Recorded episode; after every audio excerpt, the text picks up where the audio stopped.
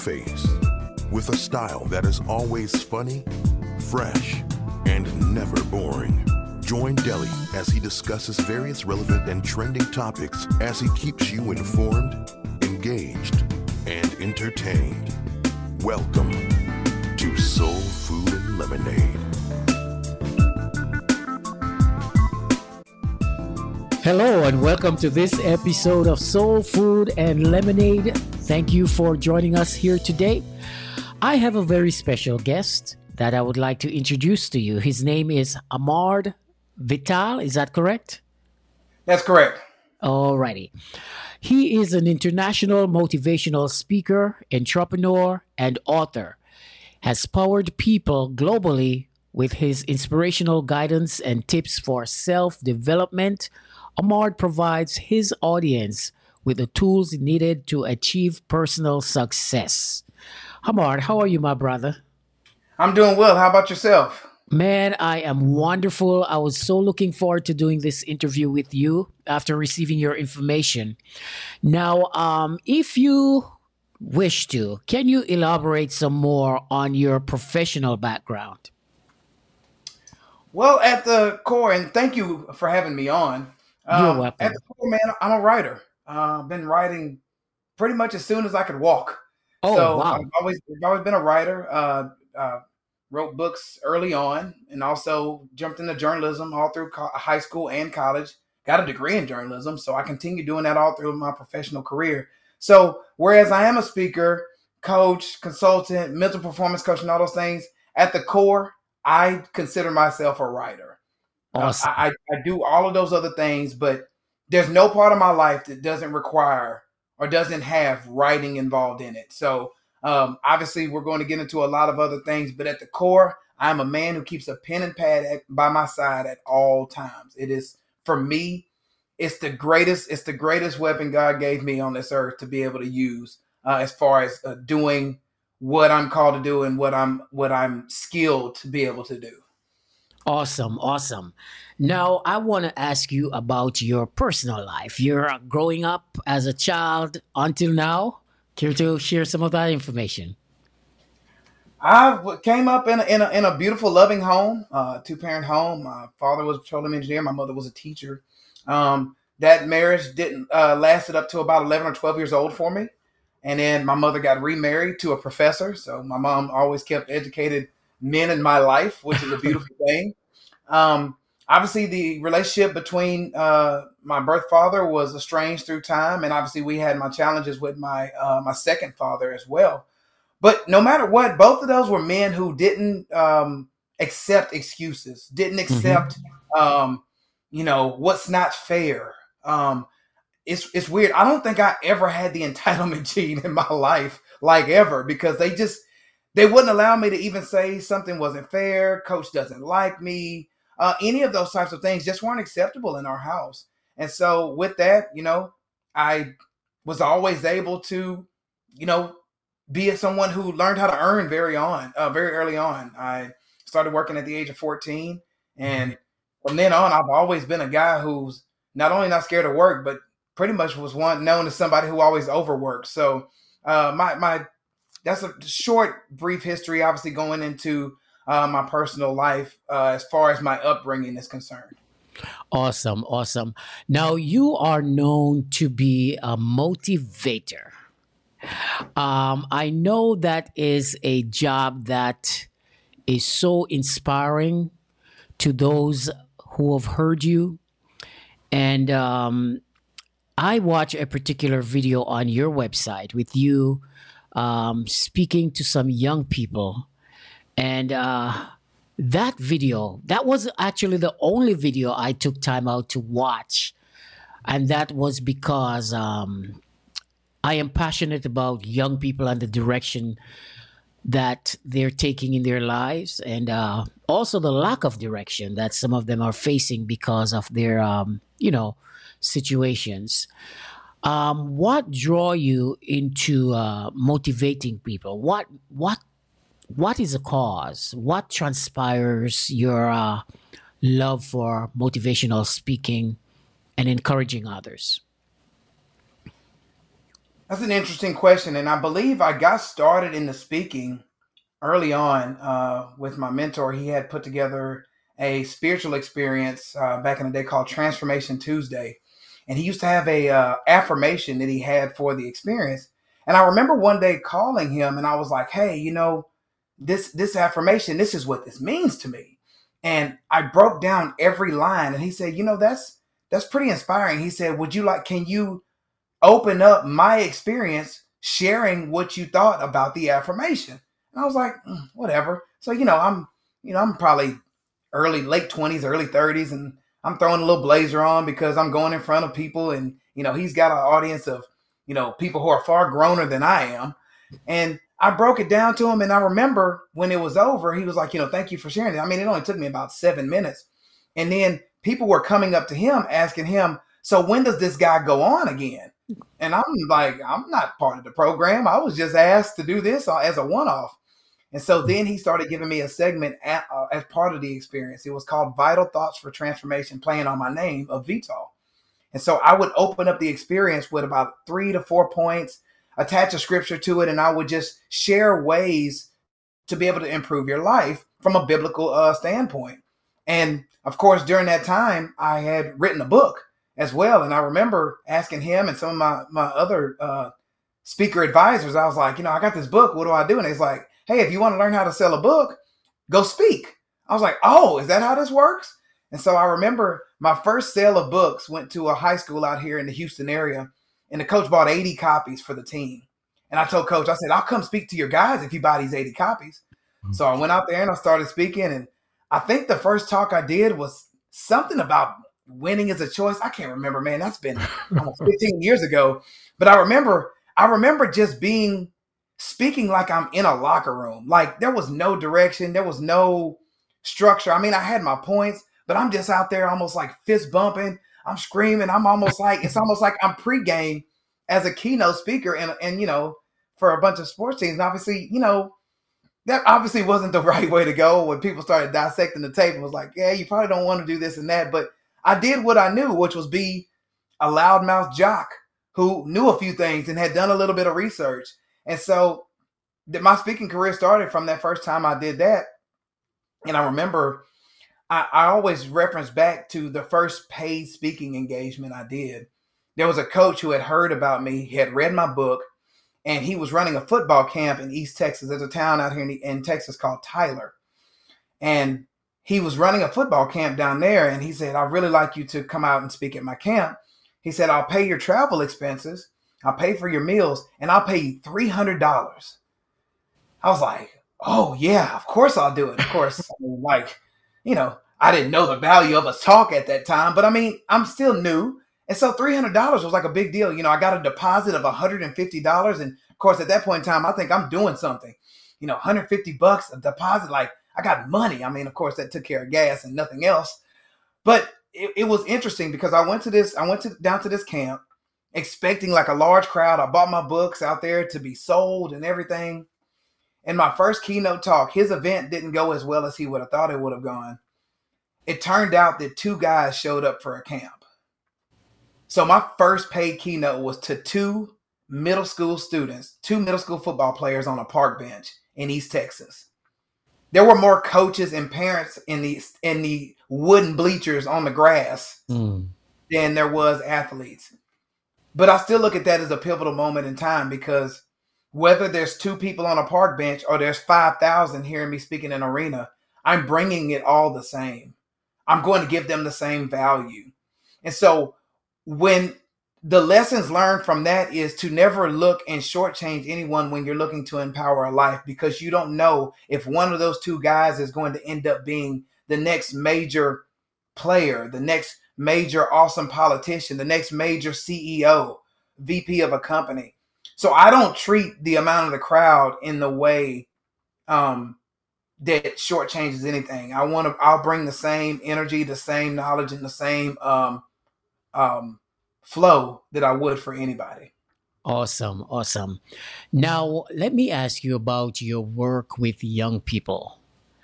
Um, what exactly do you speak to them about? For example, And um, how receptive are they to your message? Well, I mean, there, there's many wings to that, but the main thing is is that I want young people, regardless of where they come from, to look in the mirror and take and take responsibility for all of it. And I know a lot of people like, you know, that's a lot of responsibility to be put on a, to put on youngsters. Um, and it is. And I'm not concerned about that. I'm concerned about building um, solid citizens, good, godly citizens, strong, stoic young men who can go out there and get some things done and not looking for a handout from anybody. Mm-hmm. And so the message is personal responsibility. The message is um, to be a provider and protector, to go out and earn yours. No one owes you anything. The world doesn't owe you a check. The world does not owe you insurance. The world does not owe you uh, a pat on the back. You go out and earn. You know, you work, you eat. That's the way. That's the way I train a lot of my guys, and I don't shy away from that message, even though it is one where they're growing up a little bit quicker. I know they're still going to do kid like things. I know they're still going to make mistakes, but I want to let them know what's possible. Mm-hmm. And so mm-hmm. that message is consistent with them. The message is, is that I, I don't want your excuses. I mean, I'm my father's child. So I'm going to put the message out there that you that you can't come to me with any excuse. And and I know there's always somebody out there that's like, well, Ahmard, you don't un- understand the story of where some of these kids come from. I do understand where they've come from. And it's not that I don't care, but at the end of the day, who's in the mirror has to live with those results. Right? If you're 9 years old and your mom's on crack and your dad's in prison, that's not your fault. But you still have to deal with the fallout of it. Correct. So I want to put you in a position to win because I know we stress all of this, you know, you know, equality. There is no such thing as equality because no, because no one's going to start off the same. We all have a cross to bear that you know you may or may not have signed up for. Right? You you didn't decide to be birthed to these people who basically left you behind the eight ball from birth, born into a foster system, born into you know, a house where drugs and crime is going on. You didn't sign up for that. It's not your fault, but it is your problem. So I, I want them to understand that I feel for you, but I also want to put you in position to win. And the principles I teach are going to be the same no matter what. But some of us have a digger, a bigger hole to dig. Mm. I'm sorry, that's just life right? We don't we don't get created equal. There's no equality even within a home where there's multiple kids in the family. Hmm. the firstborn typically has it better than the rest of them. You're so right about that. Yeah. He's the, you're the only one who is the only child for however long that is. You at least got a year by yourself right? So you got all the attention until others came along. And hmm there's different skills between different kids, and different kids have different temperament. So there is no, you know, everyone gets equal time, everyone gets equal this. I mean, you can do your best to try to treat them equally as possible, but some kids maybe require more. Some kids are more autonomous. Some mm-hmm. of them need to be leaned in more, and all of those things. And so when I'm working through with these with these youngsters, I'm putting them in a position to win, no matter where your background came from, because a lot of the principles we use are going to be used across the board. They're going to be tougher for some than others, but I, that's life. There's yeah. certain things you can't you can't change these mm-hmm. things. You just gotta you have to deal with them. And sorry, it's harder for some than than it is for others. Deal with it. Have you ever had any of the uh, the young people that you spoke with um, said that to you? You don't know where I came from. You just don't know what I'm going through. Have you ever had such a situation? Not from the kids, but from uh from some of the mothers of the children. I have. I have oh, heard okay. that from them. Okay. Yeah, I, have uh really early on when I first started getting into mental performance coaching, it was uh it was very difficult. Um because when you're dealing with those type of situations and we're going through the discovery process as to how we got there many times and not because i'm saying something i'm just i'm just asking the questions and probing mm-hmm. and then they realize like oh maybe i caused this problem and so now that we've recognized that, okay, now let's get to a solution or let's get some steps going. Well, that means that that parent has to look in the mirror and and take take a take a reality pill, Mhm. and that doesn't always go well. And so they'll just be like, you know, Mr. Vital, you know, I, I think the way you're talking to my son is a little is a little heavy or Yeah. whatever. Maybe you know, can you tone it down? I'm like, um, you know why we're here, right? You call, you called me looking for answers, and this is the way I know how to get results. Like th- this is not a Care Bears. Let's sit down and you know hug this thing out situation. This is called tough, stoic, pragmatic love, Mhm. and he's been bereft of this. So either one or two things: either you can put your name on this contract and step aside and let me take it from here, and I'll update you, or you can continue doing what you're doing and continue to get the same results. Right. Either way, either way is fine by me. I'm not forcing any of this. But you came to me for solutions because the truth is, the reality is, what you are doing isn't working. Mm. So therefore, you've come to me because what you are doing isn't working. But that's to, to look in the mirror and know that on some level you've fallen short, maybe even say you failed up to this point. Mhm. It's hard for people to realize, and they don't want to deal with that. They'd rather send their kid down the uh, the, the the familiar uh, losing rabbit hole than to you know step aside and let someone come in who can possibly fix the situation. Right, right. Now, taking from some of your keynotes and programs, uh, let's talk a little bit about each one of those four outlined here. Um, let's start with the first one: from motivation to inspir- uh, from motivation to innovation. Explain that. Yeah, that, yeah, I created that one. Uh, I believe I created that one for a college. Mhm. um because obviously motivation is it's a feeling it's a it's a it's a grind and and you- you're you're like yeah it's, it's like you know it's a, it's a, it's a it's a pregame speech Mhm. however when you go onto the field and you know I, I always say the field of life we're all athletes we're all ballers in some type of way on the field of life the innovation is the plan is the is the structure right because we've seen people who are just you know excited and they want to go at things Mhm. and then they end up running into a a bus or a roadblock or something because there was no structure around it. So the innovation is the structured plan to be excited about a structured plan put together for you to be able to navigate through this with some sort of guardrails. I still want to lead, I still want you to be excited, but I want you to have a plan put together so that you can be able to move through these different um, situations in life that that may, that may cause a, a bit of a, a, a bit of a hiccup so that you have the wherewithal to not just stay excited and you know feelings based and get more to where you take that you take that energy and bottle it up and put it towards a direct end like the difference between um, a light bulb and a laser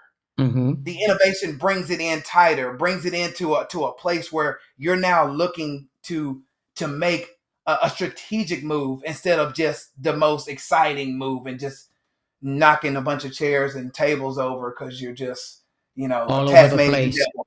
yeah i want you more like a track runner than tasmanian devil now, uh, let's talk about the three ways to build a brand of value, aka a brand new you. Oh, brand new you. brand new you. So yeah, that's a that's a that's a great question, and I think uh, I'm pretty sure that was uh, one of the keynotes I used uh, much more years ago. Uh, it hasn't been requested much lately, but it's based on the "I am more than enough." Uh, three ways to overcome the fear of your own reflection, and the Mhm. points of it line up with the chapter. So you talk about um, um, image is everything. So once again, we're back to that reflection. Like you're in the mirror and you're looking at this, and, and it's like, you know, you look at a face and it's like, you know, you have facial hair, blemishes, you got your eyebrows, you got your eyes, and different things. And it's like, there's a whole mosaic, there's a whole picture of you, right? And whether you have some scars, whether you have on, ladies have on makeup or whatever, you got a haircut, your full beard, maybe not a beard, clean shaven face, you accept all of it. That is part of what, what brings you you. Mhm. Well, behind that face, there is a whole layer of things. There's a childhood. There may be a divorce. There was an upbringing. There was school. There was talents. There were skills. There were sports. There were all these different things. There were heartbreaks. And so when you say image is everything, it's the idea of looking in the mirror and just owning all of what comes with you. And so you get to decide the image that you are going to portray to the world, right? Mm-hmm. The world sees this, but that's only the outer picture. What does your what do you represent? What do you stand for? What are your philosophies? What are your values? What what what ways of integrity? Like do you treat people with respect? And so image is everything is the full picture, the front face and the spirit behind what you do on a daily basis. That's where image is everything comes in.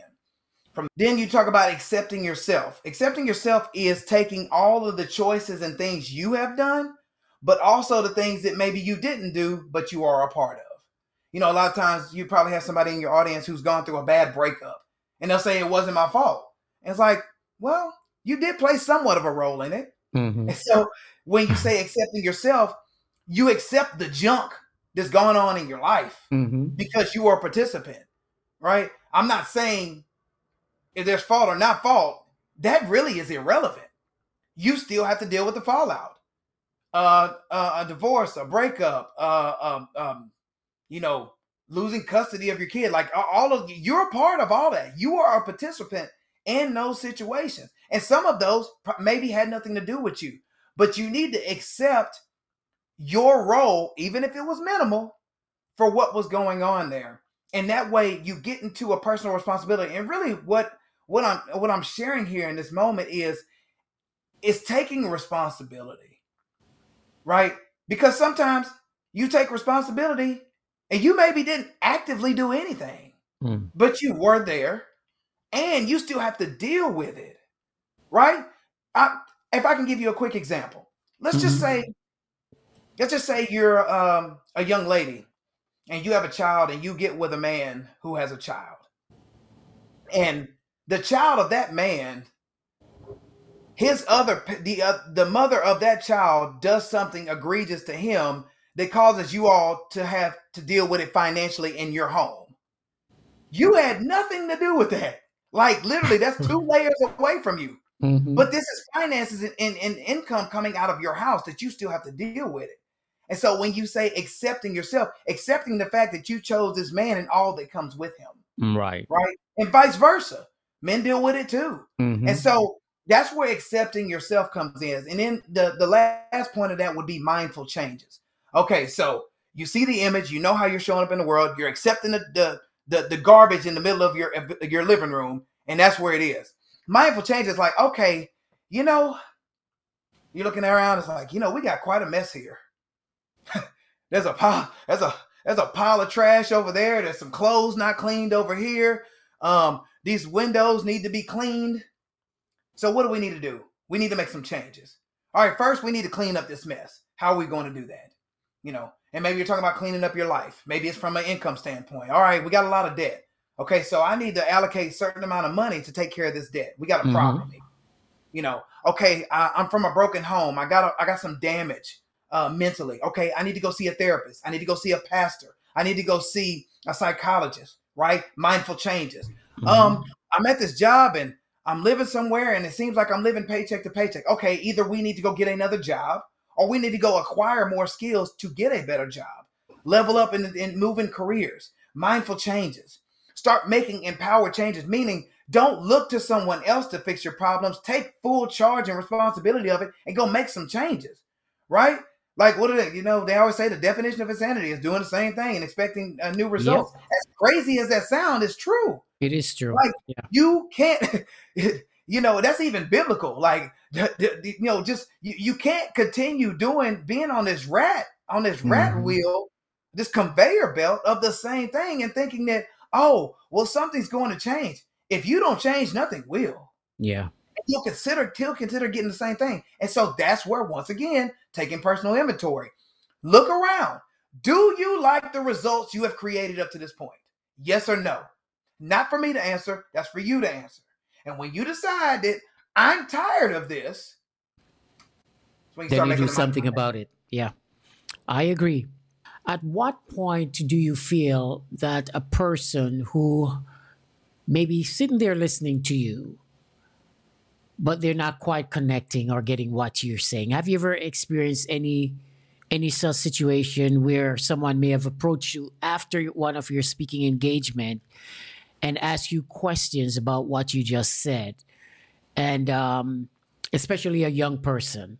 And uh, the next part to that would be what age group of young people do you normally work with? That's a good question, and yes, I, I do get questions afterwards um, because a lot of times what I'm sharing they've never heard before, Mm-hmm. or maybe they've heard it before but didn't hear it in a way that I presented it. Maybe they um, they've just kind of heard that you know just you know just kind of you know just work harder. Yeah, you Mm-hmm. know working hard. I, I do endorse that, but it's like, is it working hard towards a positive end? Is it working hard towards something you actually want, or are you just doing what someone else is just regurgitating you to do? Mm-hmm. Because what someone might advise you to do, you might not really want it, but you're just doing it to appease them. Right. And so that I do get a lot of questions afterwards, and that's where you know we get maybe a session in 45 minutes, you know, an hour. I I I I, I try to tithe quite a bit of time Mhm. um, each month uh, to young people looking to to, to make some moves, uh, uh, whether it's in person at a coffee shop or at the church or um, by phone or by Zoom or something along those Mhm. lines. I do I do like to give back. I do get paid to do it, but at the same time, um, we are called to serve, and right. and many times I do I do I do give quite a few hours uh, back. And I would say the age group I'm working with mostly now is the young adult sector. I mean, I work with kids, kids, kids. I work with Mhm. with the Boys and Girls Club, I'm working with like five year olds, which oh, okay. which is beautiful because uh, it puts me in a position where like God can use me to Mhm. learn patience and for me to really understand my curriculum better. Right. Because if I can teach a five year old, I can teach a 15 year old. If I can teach a Mm. 15 year old, I can teach a 30 year old. So teaching complex concepts like we just said about the image accepting Mhm. and mindful changes. Yeah. If I can help a, if I can make a seven year old understand that, then we're good. I've been work uh, the ministry I work with now mostly revolves around teenagers. I'd say the floor is 12, 13, and Okay. young adults probably going up to 22, 24. But really, I say my sweet spot probably is somewhere between 17 and 28. Okay. Um, but I can stretch a few years earlier and I can go a few years later as well. awesome. I just like the idea of working with that transition from high school to college, college into the real world. right. Right. And and I and I love that. And I, I love some of the stuff I'm doing now. Um, I'm about to start working with some ball players I used to uh, cover back in the day when I was doing uh, sports media work. Uh, a lot of these guys were were high end athletes, and now they're coming to the point where sports is over, and they're 27 years old. They're 30 years old. They're 24 years old. Wow. They're they're done, they're done with their sport, but you're young. You're you're still a kid in the, in the real world. hmm You haven't even gotten that first job, that first major job yet. And so I like dealing with them through the frustration of that because it can be frustrated because all they most of their life they've known ball Right. and they haven't had to do much outside of that because everything they've done is revolved around football or you know basketball or whatever their sport is. Mhm. But you know, at some point in time, that's over. And what are you going to do with the next 70 years of your life? Mm. Now, how uh, how does one wake up a winner? What suggestions would you have for someone who really wants to win, but just obstacle after obstacle? You know, stuff happens. Ah, so there's there's two ways to work this. Um, there's a more strategic way that takes a little bit more discipline, or there's the I'm just trying to figure this out and make something happen. Mhm. Wake Up a Winner focuses mainly on one key word, and that's gratitude. Which gratitude and humility takes the entitlement out of the picture. I Mhm. know it's a tough pill to swallow because entitlement is on steroids these Yeah. days when it comes to uh, today's youth and even upwards of some millennials as well. Mhm. Uh, it's, it's just rough. So, Wake Up a Winner was something I put together, I want to say in my late 20s. And so, everybody hopefully wakes up tomorrow. And it's like, what, what are you going to do when you first get up? Obviously, you get up and you probably hit the alarm clock five, six, seven times. I don't know how many you all, you all do that. But Wake Up a Winner is basically when you get out of bed, you have two feet who hit the, that hit the floor, right? And what you do when your two feet hit the floor, so one step, you say thank, other one you say you. Mm. Boom. So at the the first two actions you are making mentally is saying thank you for the two feet hitting the floor.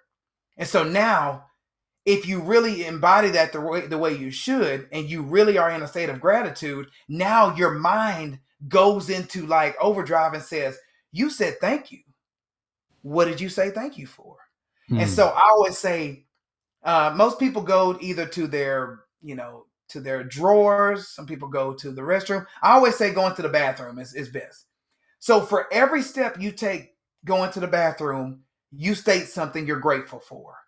Boom. You can Mm. put your foot down and say, man, you know, thank you for giving me life. Boom. Thank you for having a peaceful dwelling over my right. head. Boom. Thank you for my family. Thank you for having a loving father. Thank you for the resources you gave me. Thank you for the talents you provided for me. Thank you for the job that provides me income. Thank you for thank you for food. Thank you for shelter. Thank you for what you can go on Mhm. all morning if you want to. But I just want every step. So typically, depending on how big your house is, you know, some people might be in a efficiency apartment and they might be there in three three steps, which I don't mind.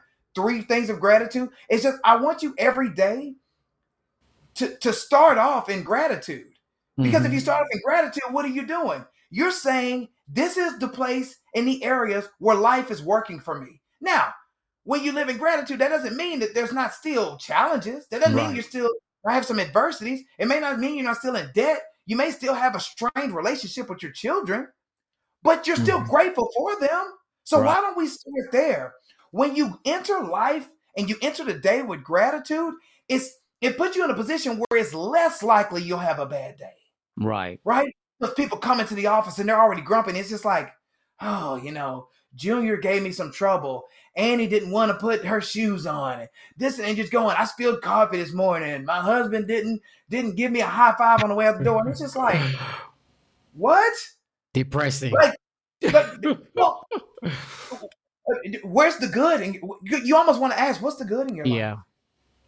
And when you start with, you know, the good, then now you you you go into life. Like I said, it doesn't mean you're not still going to possibly go into work and be grumpy, but at least you could tell God, you you could tell like, hey, I'm grateful. Thank you for this. Mhm. In the midst of all of this, you know, I can still say thank you. I can still praise you. I can still be, man, I am so grateful for this.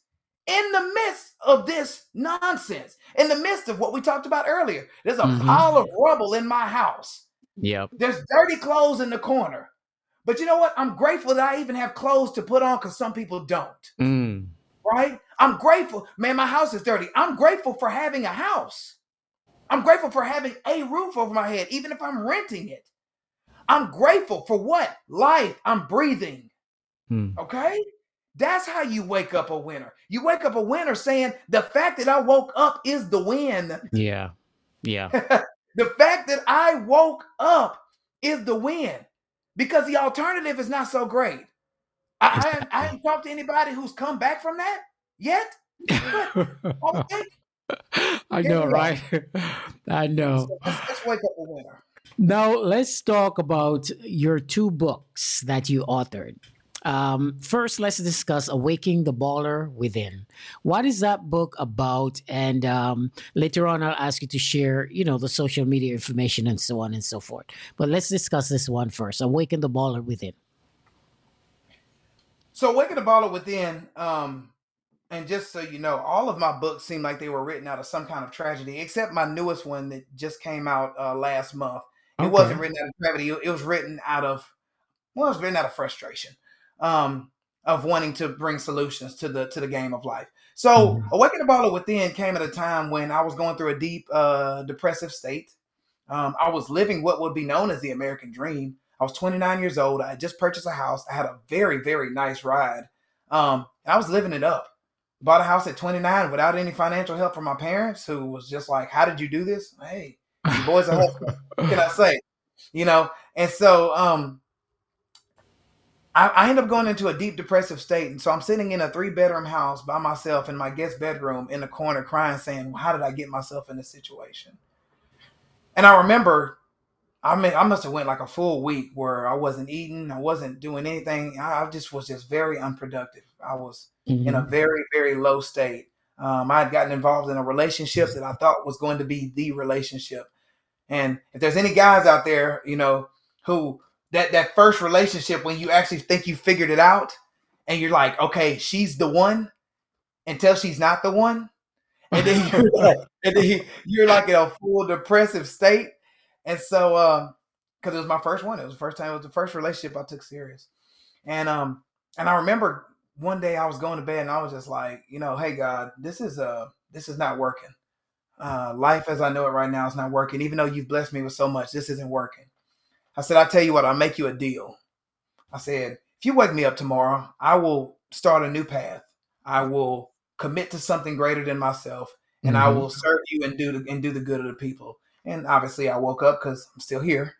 And I went on a quest because at that time I was working uh, with Fox Sports Southwest, Rivals, and Scout.com uh, during those time with the college football recruiting analyst. So I was talking to a lot of high end athletes during that time. So I loved athletes, I loved football players, I loved sports. But I found I'd hired me a mentor who kind of took me down a personal and spiritual development from a spiritual standpoint. He got me reading the Bible more. I'm I'm really deep uh, into my faith, but he also got me on personal development. So that's where the Napoleon Hill, that's where the richest man in Babylon, that's where the, the those those deep rooted, um, you know, as a man thinketh, mm-hmm. all those types of books. I was taking those in, and I was like, wait a minute, you know, in, in some kind of way, a book was birthed in me. I was like, but what can I write about? I was like, I'm in sports, but I have all this new information, and so I took what Napoleon Hill did with Think and Grow Rich and did that with athletes. So I went and interviewed close to 100 guys and wanted to find out the mindset which made them successful. And so, Think and Grow Rich was obviously he interviewed millionaires and um, entrepreneurs, business mm-hmm. people, and just successful people. I did that with football players, and so it ended up being a man a life manual for athletes because parents would buy it and they would read it, and it was just like this book has nothing to do with football. It's written in a football and jock like language but it's only used in football and sports as a metaphor for life. Mm. That's why the statement that goes with it is keep showing up on the field of life, right? Because life is one big field. I, I look at, you know, like when I go speak somewhere, I look at wherever I go is my arena. Mm-hmm. And I go out, you know, I put my uniform on uh, and I get prepared. Like I got my playbook. You know, I, I, and I'm going at I'm going at it, and I'm treating it like an athlete. So, awaken the baller within, focused on a lot of those things, a lot of goal setting, dream building, and the main thing I love about that book is that all of my guys pursued everything with a relentless pursuit. Mm. They went after everything with a relentless pursuit. These guys had the straight burn the ships, going to battle moment all the time with what they did in life, and that's why a lot of them who don't play football anymore, they're in life and they're all very successful. That's all great. That's good. Yeah, because because success success on the field. Remember, we're talking about the mindset.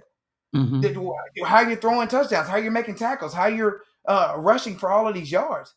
It's it's the mindset. You had the talent, but you still have to have the mindset. Because I know dudes with the talent without the mindset, and mm-hmm. you know they're not doing so well right now because they didn't have the mind to go with the talent. And so right. when they went into the real world, you know, going into entrepreneurship, going into their family life, these guys are successful, extremely successful. So the guys I profile for that study, man, they are all doing, they're rocking right now. Awesome. I'm proud of all of them. All of That's them. They're awesome. all successful in their own right. Now let's talk about uh, I Am More Than Enough. Another book that you've authored.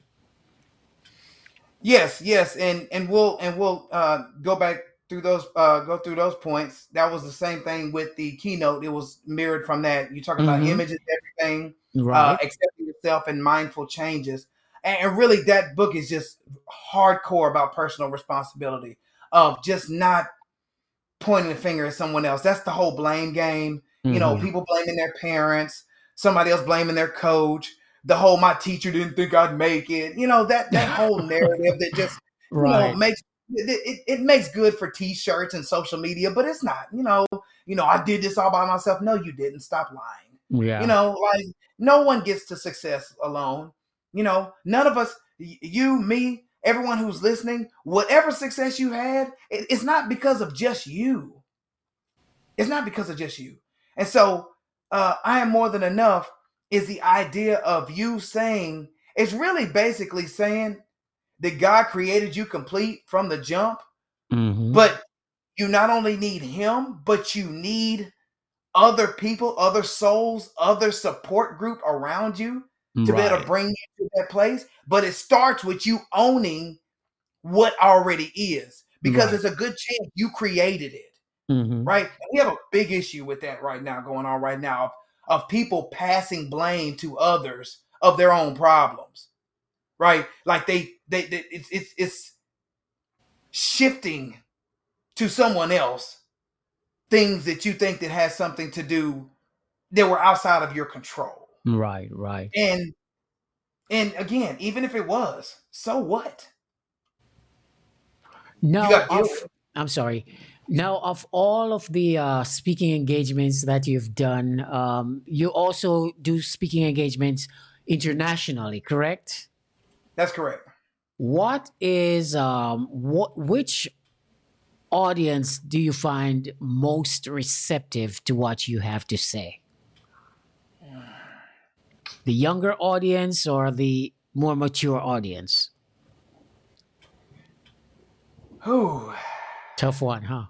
It is. It is. because I'm, I'm, I'm, you, you got me thinking. Like I'm thinking. Okay, I'm thinking of all the places I've been. hmm I, I will tell you. Um, of all the talks I did, uh, and all of them have been impactful. There was one where for for there was one I did um, at a private Christian school out here in um, in Houston. Actually, it was in uh, Spring in North Houston area. hmm I don't know what came up, and and thing is, I had nowhere near the intellect I have now. like I was, I was probably like two years in of my journey because Awaken the Baller Within was still quite new. So you're probably talking 2013 Mm, ish. okay. So I'm very, very young. Yeah, I'm not at this point. I'm not even. I don't even think I was. Hmm. Maybe I. This would have been either right before. I don't remember how it was around that time. It was around the time, around the time when Awaken the Baller Within was uh, was born, and I spoke to this group of parents. Well, I spoke to the parents and the students all together. I did a chalk talk, and it was only like 20 minutes. And I don't remember what the talk was. Mhm. I really don't. It was motivational in nature. I didn't have much time, but we spoke to the teens, the, the kids first, and then they went out to practice. And then I said, I'm going to do a session just for the parents. It was going to be a Q&A. And I remember a parent asked me a question, and I just laid out to them how much they play such a significant role in their kids' lives, how they can be the catalyst. And I was sharing with them how the book I share with them will give them some tips on how to level up and be able to speak to their student athletes in a way to where they can understand it better and Mhm. how um, the success they're having on the football t- field can carry over to the classroom because I don't want them to just be good over here. I want them to be excellent in everything. And I remember I spoke to them for what seemed like only about 12 to 15 minutes. I had more people hugging, shaking hands, and I kid you not, bought every item I had off of my table. All of it. CDs that I CDs that I had even forgotten I had. People were it was it was people laying laying um money on there saying, I was like, I don't have any more books. It's like, here, just take this and mail it to me whenever. Mm. Like that talk was so impactful. So I would say if I if I had to guess the demographic who I'm getting through to most currently would be, probably be that late teenager age, Okay. that that sophomore through first year college Okay. student. Um, because because they're at a point now where they know that their decisions are going to have uh, some some some Some uh, kind of impact, right? ramifications. Yeah. It's, it's, it's like it's like life is here, right. and they understand that. hmm So I would say that currently. Um, but I, I have had some uh, pretty impactful talks over my years, and and I'm just I'm just grateful to to to be in that spot that that people trust me with their kids. Um, people trust me, you know, with information for their families. Um, sometimes with their careers, hmm um, and you know, just just different things of life. You know, with their fitness, because obviously I do that as well. I mean, like you know, it's it's it's it's a it's a beautiful thing, and I and I, I do feel like it's more than just a business for me now. It's a calling, it's a service, It's a how many books? How many books have you published altogether? Three. Three. I published. Yes. And um, can you share with us the social media information, uh, your contact information, and all that stuff, please?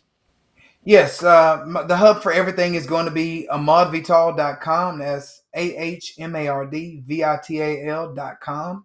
Um, and that's the same thing at all my social media sites Instagram, Facebook. It's Mhm. Ahmard Vital. There's no alias. Uh, it's just Ahmard Vital. So you spell my name right, and I'll pop up. And you know, I, I just uh, that's that's pretty much the best way to be able to find me. My email address, you can send send me an uh, email at info at ahmardvital.com or get at the bottom of my website. There's a, Mhm. a contact form down there. Um, people who are interested in speaking, there's a there's a there's a form to be able to fill out on my website as well. Uh, we're starting to make some some moves, uh, jumping back into the small businesses. About to make a, a tour through some colleges as well.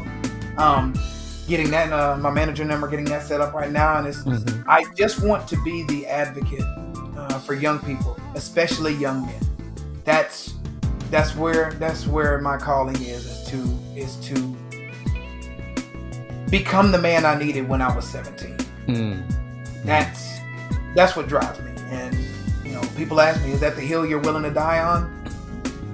Of course, that's the hill I'm willing to die on. Because if, I, if we don't help build a bridge to the next generation, we have nothing. Thank you for your time. And uh, this has been Soul Food and Lemonade with my special guest, Mr. Ahmard Vital. Thank you. Thanks for joining us this week on Soul Food and Lemonade. Be sure to visit our website at anchor.fm forward slash soul food and lemonade, where you can subscribe to the show in iTunes, Spotify, Google Podcasts, to name a few, or via RSS, so you'll never miss an episode. While you're at it, if you found value in this show, we appreciate a rating and a comment on iTunes. Or if you'd simply tell a friend about us, that will help as well. Please make a donation to sustain future episodes.